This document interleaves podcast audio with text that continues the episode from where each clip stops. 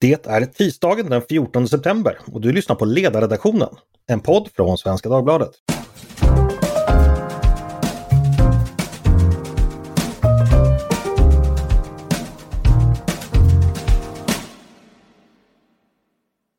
Varmt välkomna ska ni vara. Igår var det ju val i Norge och Erna Solbergs borgerliga regering, som suttit i lite olika konstellationer sedan tjugohundratretton, förlorade. Nu blir det Arbeiderpartiets Jonas Gahr Støre statsminister, men valets stora vinnare när det gäller mandatframgångar, det blev Vänsterpartiet Rött och Centerpartiet. Varför gick det då som det gick? Vad innebär det här för Norge? Och finns det någonting för svensk del att lära sig? Det ska vi diskutera idag. Mitt namn är Andreas Ericson och med mig har jag tre kunniga gäster. Exempelvis Eirik Løkke, som är fellow vid den liberala tankesmedjan Civita i Norge. Välkommen hit, Eirik! Tack för det! Och så har vi med en medarbetare från ledarsidan, Claes Arvidsson, författare och journalist, bosatt i Norge. Välkommen Claes! Tackar! Och Janerik Larsson, också du medarbetare på sidan, dessutom knuten till den marknadsliberala tankesmedjan Timbro. Välkommen Janerik! Tackar! Hörrni, vi tar det från början. Eh, Eirik, det blev då en seger för Arbeiderpartiet, trots att partiet gick lite bakåt, men vänstersidan fick flertal i Folketinget och det blev förlust för borgerligheten. Går det att kortfattat förklara varför det gick som det gick igår? Ja, man kan försöka. Först av allt så var det ju regeringsslitage. Det är ytterst eh, sjeldent att eh, regeringar i Norge får genvalg och fått genvalg två gånger. Det må man långt tillbaka till Arbeiderpartiets glansdagar för att eh, ske. Så regeringsslitage, att man har suttit i åtta år, då tänker väljarna att det, det kanske är grejt med något nytt. I tillägg så har vi sett en del mätningar på underlag om att väljarna i Norge har blivit lite mer radikala. Så, så man har en del strukturella grepp där, lite mer skeptisk till vinst i välfärden. Eh, o- olikhet har, har steget på eh, agendan. Och så var det också lite sån trötthet på borgerlig sida. Man hade inte de stora idéerna för vad man ska göra vidare. Och man blev ju sällan belön- belönat av väljarna för det man har gjort. Eh, exempelvis att man har hanterat pandemin ganska bra. Eh, man blir som regel belönad för det att man ska göra något i framtiden, och det, det var inte så där många borgerliga idéer som man gärna ställa till väljarna. Mm. Eh, du nämnde några här, men vilka spörsmål skulle du säga var de viktigaste för väljarna den här gången, och eh, vilka var det som avgjorde valet helt enkelt? Ja, en god fråga. Klima var ju väldigt högt på agendan och var väldigt mycket diskuterat i valet. Men nu gjorde ju Miljøpartiet i De Grønne eh, det dårligere än man hade förväntat. Så det verkar som klimaspörsmålet har, har fått ett hem hos väldigt många partier. Eh, så, så om det var något sån där överordnad sak eller tema som verkligen avgör detta valet är lite vanskligt att säga. Jag, jag tror kanske inte det. Det var med den generella regeringsslitagen och det att eh, flera väljare i Norge har bevägat sig lite mer mot vänster, som jag tänker var, var det avgörande här. Just det. Ska vi vända mig till dig, Claes. Det Erik nämner här om regeringsslitage. Erna Solberg har ju varit statsminister, som vi kunde konstatera, i åtta år. Vilken roll tror du den här regeringströttheten och längtan bland väljarna efter något nytt spelade för roll i valet? Självklart så spelar det väldigt stor roll. Som Erik var inne på så, så är det extremt sällan som man får, som det är liksom tredje gången gilt. Man kan väl också säga så, så att någonting som spelade roll är ju att, att regeringarnas Solbergs reformer i ganska hög grad har liksom kört fast. Man har levererat på mycket, men väldigt mycket har man inte heller kunnat leverera på på grund av politisk oenighet inom den egna konstellationen, men också politiskt motstånd, och att Arbeiderpartiet har liksom inte vågat stå fast för reformer som har kritiserats.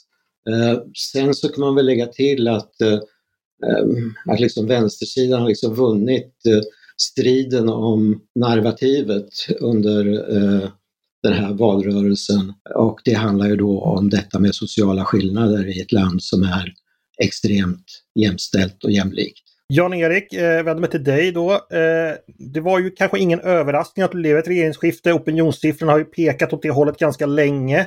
När skulle du säga att det här valet egentligen avgjordes i tid? När, när bestämdes väljarna och varför? Jag tror att det viktigaste datumet är den artonde februari i år, då eh, Siv Jensen avgår som, som finansminister och sen som eh, partiledare efter femton år för Fremskrittspartiet. Det var liksom markeringen av att det här borgerliga samarbetet som haft många svåra ögonblick under de här åtta åren, att det var slut med det borgerliga samarbetet. Det tror jag var den, den viktigaste punkten faktiskt. Vad säger du om det, Erik? Vad betydde borgerliga, den borgerliga oenigheten som gjorde att Fremskrittspartiet slutligen hoppade av? Ja, eh, självklart spelade en, en roll, men, men jag tror att det hade varit eh, väldigt vanskelig uansett i den här situationen som man har varit inne på, så var det väldigt eh, ovanligt att man får genvalg en, en tredje gång, men, men borgerligheten slet med intern, intern oenighet. Eh, det hade man ju lyckats ganska bra med när man fick en regering på plats i tjugotretton, men det är klart att Fremskrittspartiet och förhållet till Kristelig Folkeparti och eh, Vänsterpartiet, alltså de liberala som inte är som vänstern i Sverige, det, det har alltid varit ett underliggande eh, problem, och med den nya ledaren Sylvi Listaug som ju också har en väldigt polariserande stil, så, så blev det ju inte något lättare, så det är klart att det, det spelar någon roll, ja. Mm. Och nu väntar regeringsförhandlingar för Jonas Gahr Støre och Arbeiderpartiet. Eh, Gahr Støre har ju sagt så vill jag regera med eh, Centerpartiet och Socialistisk Vänsterparti. Eh, Erik, vad förväntar du det kommer ske härnäst? Kommer det gå lätt att få ihop ett regeringsunderlag för eh, Arbeiderpartiet? Nej, lätt blir det inte, men jag tror eh, eh, likafullt att de kommer till komma i mål. Eh, kostnaden ved å ikke lykkes kommer til å være stor for alle partiene, og alle partiene har jo gått til valg, altså Arbeiderpartiet, S V, Senterpartiet, på att de vill ha ett bytte, så det blir väldigt fruktansvärt vanskligt att förklara väljarna att de, de inte får det till. Men eh, S V så ju väldigt länge an till att göra ett bättre valg än det de gjorde. De kämpade ju länge på, på mätningarna och var lika stora som Centerpartiet, särskilt i, i slutet, eller om, ungefär lika stora. Nu blev ju Centerpartiet dubbelt så stor, och selv om Arbeiderpartiet gjorde ett dåligt valg i historisk kontext, så blev det likväl bättre än vad många hade fruktade, och de är större än S V och Centerpartiet eh, tillsammans. Så, så klart att eh, det blir inte lätt, men jag skulle nog sätta pengar på att de likväl kom i mål med en eller annan form för regeringserkläring. Mm. Claes, jag vänder mig till dig. Eh, vad, förväntar, vad förväntar man sig att eh, den nya regeringen kommer föra för politik? Vad har man sagt i, i valrörelsen att man främst vill koncentrera sig på? Man kan väl säga att de kommer inte att föra en politik som vi gillar. Det blir en Nej, okay. utgiftskoalition av stora mått med eh, fokus på eh, ökat vård, skola och omsorg. Eh, den, eh, pri- privata inslag i den offentliga välfärden är en marginell företeelse i Norge, och den kommer att bli ännu mindre. Eh, arbetslagstiftningen som... Eh, regeringen Solberg eh, gjorde en liten uppluckring i, den kommer att reverseras igen, förhöjda skatter, och eh, bönderna kan kvittera ut mera bidrag. Mm. Ja, det låter ju som om du har rätt att vi på den borgerliga sidan kanske inte tycker om det. Eh, Erik, nu blev det ju så att Arbeiderpartiet kommer inte behöva stöd, som jag har förstått, av Rött och Miljöpartiet i Grönne, eh, för att, eller de, Miljöpartiet kommer inte ens in för att bilda regering. Vad betyder det? Är, är, var det viktigt för Arbeiderpartiet att, så att säga, ha en mindre, behöva mindre samarbetspartier för att få ett flertal? Ja, det, det var inte bara viktigt för Arbeiderpartiet, det var viktigt för landet. Och det att ha Rött, alltså kommunister, på vippen, det, det är inte något drömscenario egentligen för någon andra än, än eh, kommunisterna. Så, så det, det tycker jag var, var väldigt viktigt, och nu har ju Arbeiderpartiet en, ett mycket bättre utgångspunkt än vad många eh, fruktade. Det som blir ett problem här är ju S V, alltså Vänsterpartiet, om hur de ska gå vidare här. De, de har ju sagt att de ska ha ett, en regeringserkläring, alltså det man förhandlar fram ute till ett slags uravstämning bland alla medlemmarna. Och det är lite annorlunda politik än det man är van med i Arbeiderpartiet och Centerpartiet. Så, så, så det blir intressant att se hur S V kommer till att angripa denna situation. De är i lite eh, värre situation än de önskade sig, men jag tror likväl att det vill vara värre för S V att säga nej till regering all den tid de har drivit hela valrörelsen och säga att de ska ta ansvar, så är det hög kostnad och inte bli en del av denna regeringen. Mm. Eh, Rött då, som gick kraftigt framåt och verkar så få åtta mandat i Stortinget. Eh, Jan-Erik, du kan, kan berätta lite för för svenska lyssnare. Vad är Rött? Det är ju ett ganska nystartat parti. Finns det någon motsvarighet i Sverige, eller hur skulle du beskriva dem? Nej, intressant nog så, så finns det inte någon motsvarighet till det. Det är ju ett mer ett klassiskt kommunistiskt parti, och det har vi ju inte i, idag alls i, på den politiska kartan i, i Sverige. Nej, och Finn, vad finns det för förklaring till deras existens och framgångar, tror du? Ja, det är, det är himla intressant, men Men det är ju så att, att Norge har ju, har ju, på grund av oljan och gasen så, så är ju Norge ett av världens rikaste länder, och eh, det är ju otroligt många som har blivit både miljonärer och, och miljardärer i Norge. Så det är klart att, att det finns en, ett, ett underlag för ett klasskampsstämning av ett annat slag än vad vi har i, i vårt fattiga land. Så att eh, det, det, är, det är ett intressant fenomen, och det, det gör ju det att, att S V har ju ett, ett mycket större problem den här gången än, än när S V var partner för Stoltenberg i de, i de båda Arbeiderpartikoalitionerna eh, tidigare. Så att eh, det är, och man ser ju också på, på valresultatet, om man ser på På valresultatet i Oslo, så är ju både Rött och Miljöpartiet de Gröna är ju mycket starkt representerade bland, bland Oslo-väljarna. Så att eh, det, det kommer inte bli lätt att eh, bilda den här regeringen. Det kommer vara mycket svårare än det var för Stoltenberg. Och till bilden hör, hör också att eh, Centerpartiets partiledare Trygve Slagsvold Vedum har ju nästan under hela valrörelsen sagt att han helst vill regera bara med Arbeiderpartiet och inte vill ha med S V. Men jag ser i Aftenposten idag att några av de ledande eh, centerpartisterna i Stortinget nu säger att de gärna vill ha med eh, S V i, i, i regeringen. Men, men det kommer att bli, bli problem, därför att Centerpartiet har ju ingen, det norska Centerpartiet har ju ingenting med det svenska Centerpartiet att göra, utan det är ju ett, ett, ett landsbygdsparti, ett renodlat landsbygdsintresseparti som, som så att säga, befinner sig på mycket stort avstånd från det då Oslo-förankrade och storstadsförankrade S V. Mm. Claes, vad tänker du om detta? Hur kommer Arbeiderpartiet navigera mellan S V och, och Centerpartiet, och vad kommer komma ut av det, tror du? Ja, eh, alltså för det första så tror jag också att man kommer att gå i mål med en sån här trepartiregering. Och eh, sen är det väl också så att, eh, att Arbeiderpartiet kommer ju, har ju då liksom för, fördelen att vara den som leder regeringen och eh, kan eh, i, i viss mån liksom spela ut de här två olika krafterna i de frågor där de har olika uppfattning mot varandra. Men sen är det ju så att S V och eh, Centerpartiet i andra frågor har eh, likartade uppfattningar. Så att det liksom blir både lätt och svårt att eh, hålla ihop den här eh, tilltänkta drömregeringen.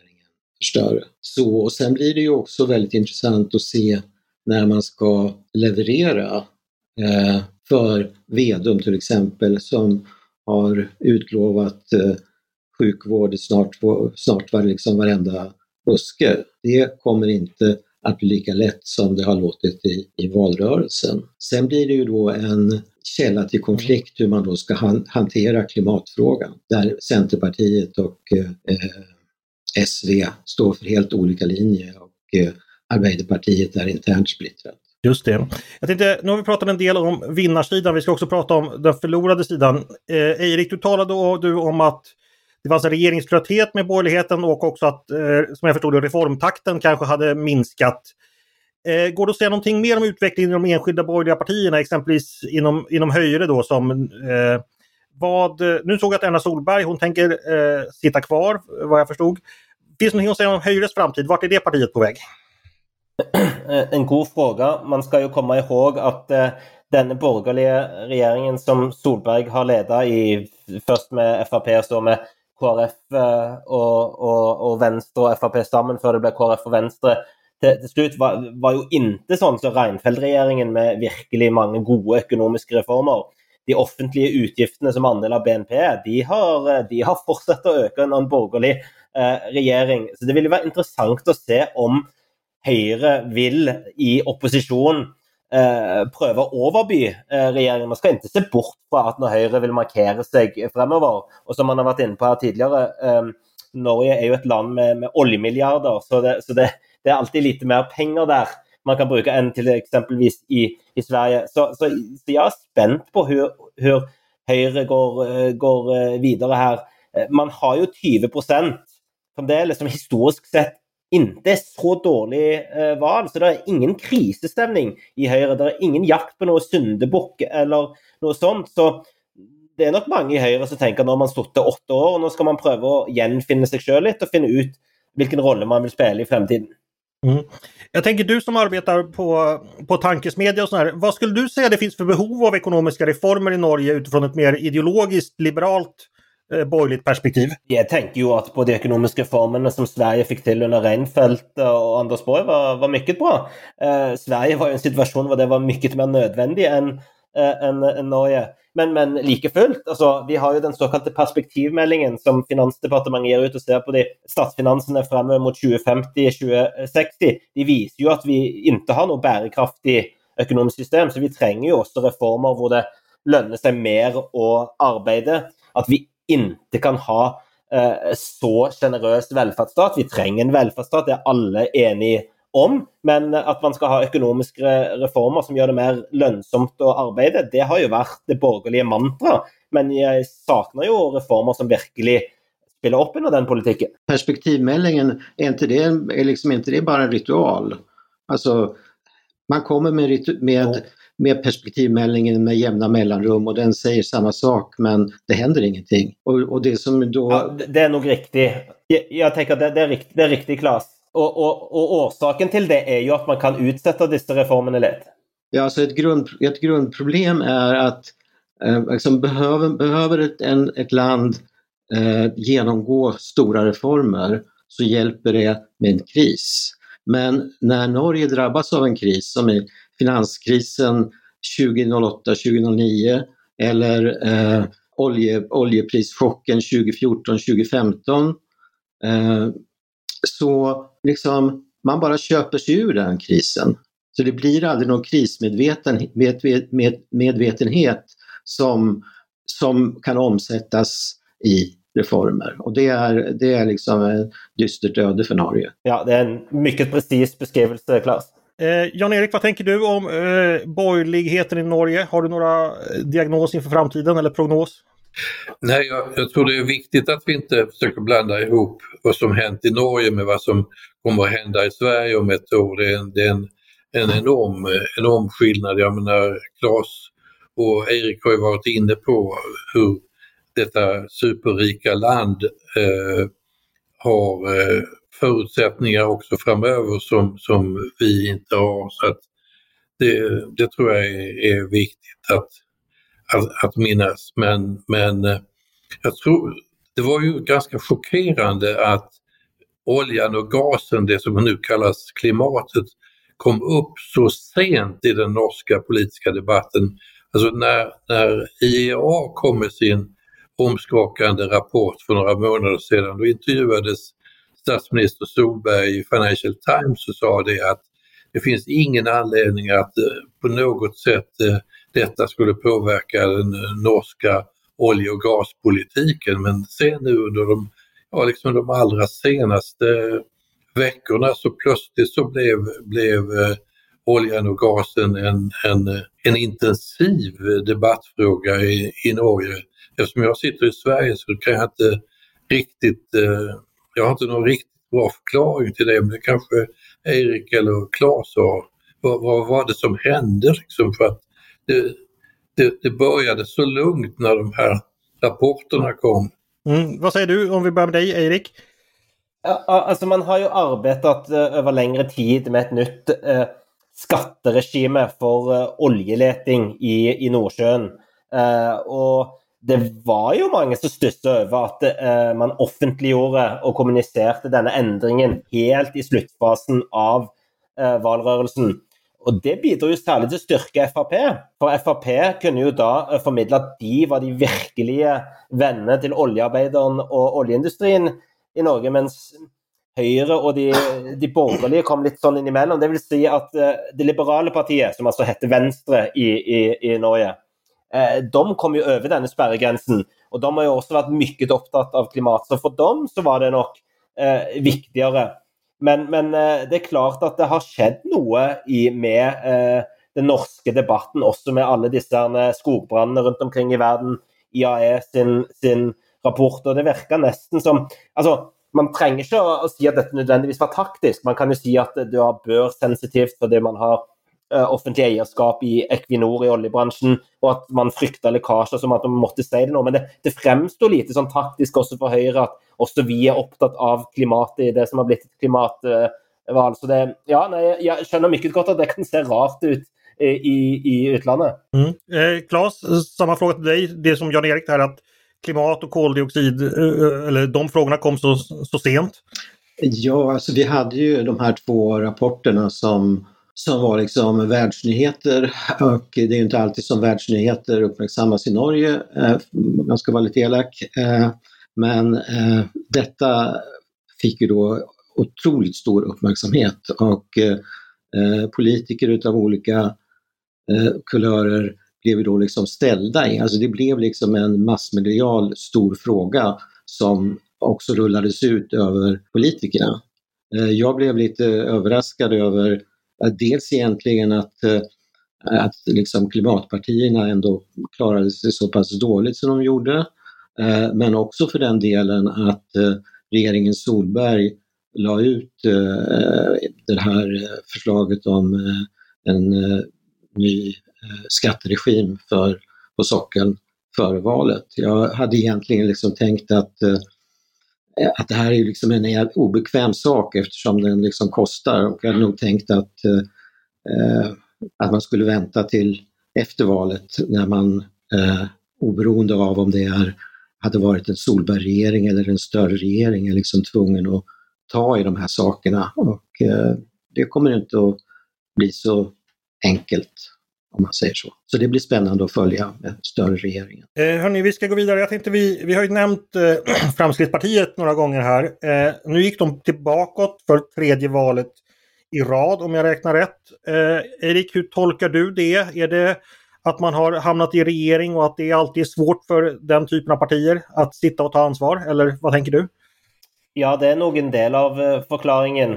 Uh, og så har heller ikke innvandring uh, vært et veldig viktig tema i denne uh, valgkampen, uh, valrørelsen, så, så det har jo også noe å si. Så skal det også sies at uh, de, de uh, kanskje, eller antageligvis på grunn av dette oljeskatteregimet, gjorde det lite bedre enn hva man kunne frykte, så uh, det endelige resultatet til F R P var ikke så dårlig som man kunne se ut uh, tidligere, men det er klart at uh, väldigt mycket av invandringspolitiken i Norge har ju de andra partierna efter efter vart tagit efter, så det det är vanskligare för F R P att markera sig på det område som har varit eh, väldigt viktigt.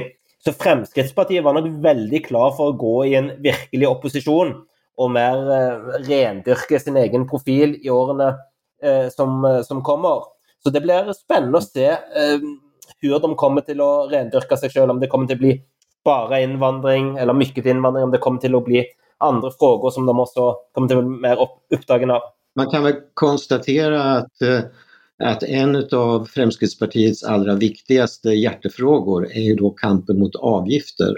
Och om det är någonting som Centerpartiet har eh, hamrat in hos väljarna, är att under F R P:s regeringstid så har avgifter höjts som aldrig någonsin.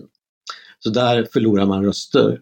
Men man förlorar också röster till eh, ett parti som heter Demokraterna, som, eh, som bildades eh, länge sedan av, av liksom en utbrytargrupp i, i Fremskrittspartiet. Och de är då, kallar sig då för, för nationalkonservativa, och de fick då två procent av rösterna, och eh, om de väljarna hade valt ett annat parti så hade det varit F R P. Just det. Eh, Jan-Erik, man har ju ibland i svensk debatt dragit paralleller mellan Fremskrittspartiet och Sverigedemokraterna och en eventuell att man så att ska ta in Sverigedemokraterna i ett borgerligt regeringsunderlag. Vad säger du om de parallellerna? I vilken grad är de riktiga och i vilken grad skiljer sig situationen åt i de båda länderna? Alltså historiskt sett så är det ju helt fel. Alltså Fremskrittspartiet börjar ju som ett libertarianskt parti långt tillbaka i tiden efter att det varit ett rent eh, skattesänkar, skatteprotestparti. Så att det har ju aldrig haft eh, den national konservati- nationalistiska konservatism som, som S D kommer ur. Så på det sättet är det ju inte, är det inte jämförbart. Sen har ju då svenska S D under de här tio åren i, i riksdagen förändrat sin, eller försökt förändra sin sin profil en del, men, men jag tror inte att, att jag menar, bara det faktum att, att Høyre tog in eh, Fremskrittspartiet i regeringen tjugohundratretton är ju en stor skillnad jämfört med om man lyssnar på borgerliga partiledare i Sverige i, idag. Så att eh, det finns ju fortfarande en, ett, en ganska stor skillnad. Så det gäller nog att behandla varje land efter de förutsättningar som som finns i respektive land. Det, det går inte att göra en direkt, en direkt jämförelse. Och med det får vi runda av för idag. Stort tack till dagens gäster, nämligen Eirik Løkke, Claes Arvidsson och Janerik Larsson. Och stort tack till er som har lyssnat också på Ledarredaktionen, en podd från Svenska Dagbladet. Hör gärna av er till oss på redaktionen med tankar och synpunkter på det vi har precis diskuterat, eller om det är så att ni har idéer och förslag på saker vi borde ta upp i framtiden. Maila då till ledarsidan snabel-a s v d punkt se. Stort tack för idag! Dagens producent, han heter Jesper Sandström och själv heter jag Andreas Ericson. Jag hoppas att vi hörs igen snart.